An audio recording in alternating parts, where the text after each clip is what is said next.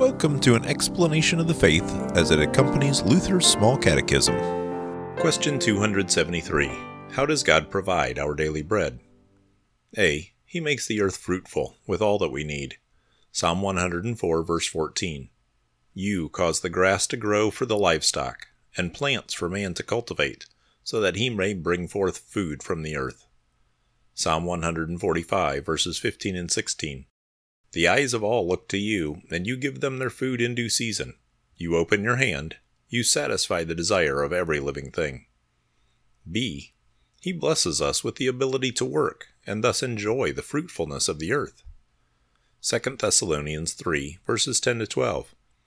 Even when we were with you, we would give you this command. If anyone is not willing to work, let him not eat. For we hear that some among you walk in idleness, not busy at work, but busy bodies. Now such persons we command and encourage in the Lord Jesus Christ to do their work quietly and to earn their own living.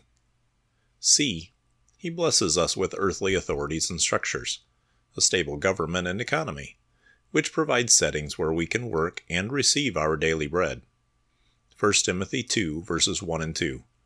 First of all, then, I urge that supplications, prayers, intercessions, and thanksgivings be made for all people, for kings and all who are in high positions, that we may lead a peaceful and quiet life, godly and dignified in every way.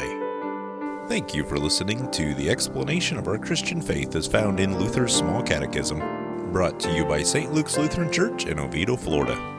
This podcast is from Luther's Small Catechism with Explanation, copyright 1986, 2017, copyright 1986, Concordia Publishing House. Used with permission, all rights reserved. Purchase a print copy of Luther's Small Catechism with Explanation. Please contact CPH at 800-325-3040 or visit them at cph.org.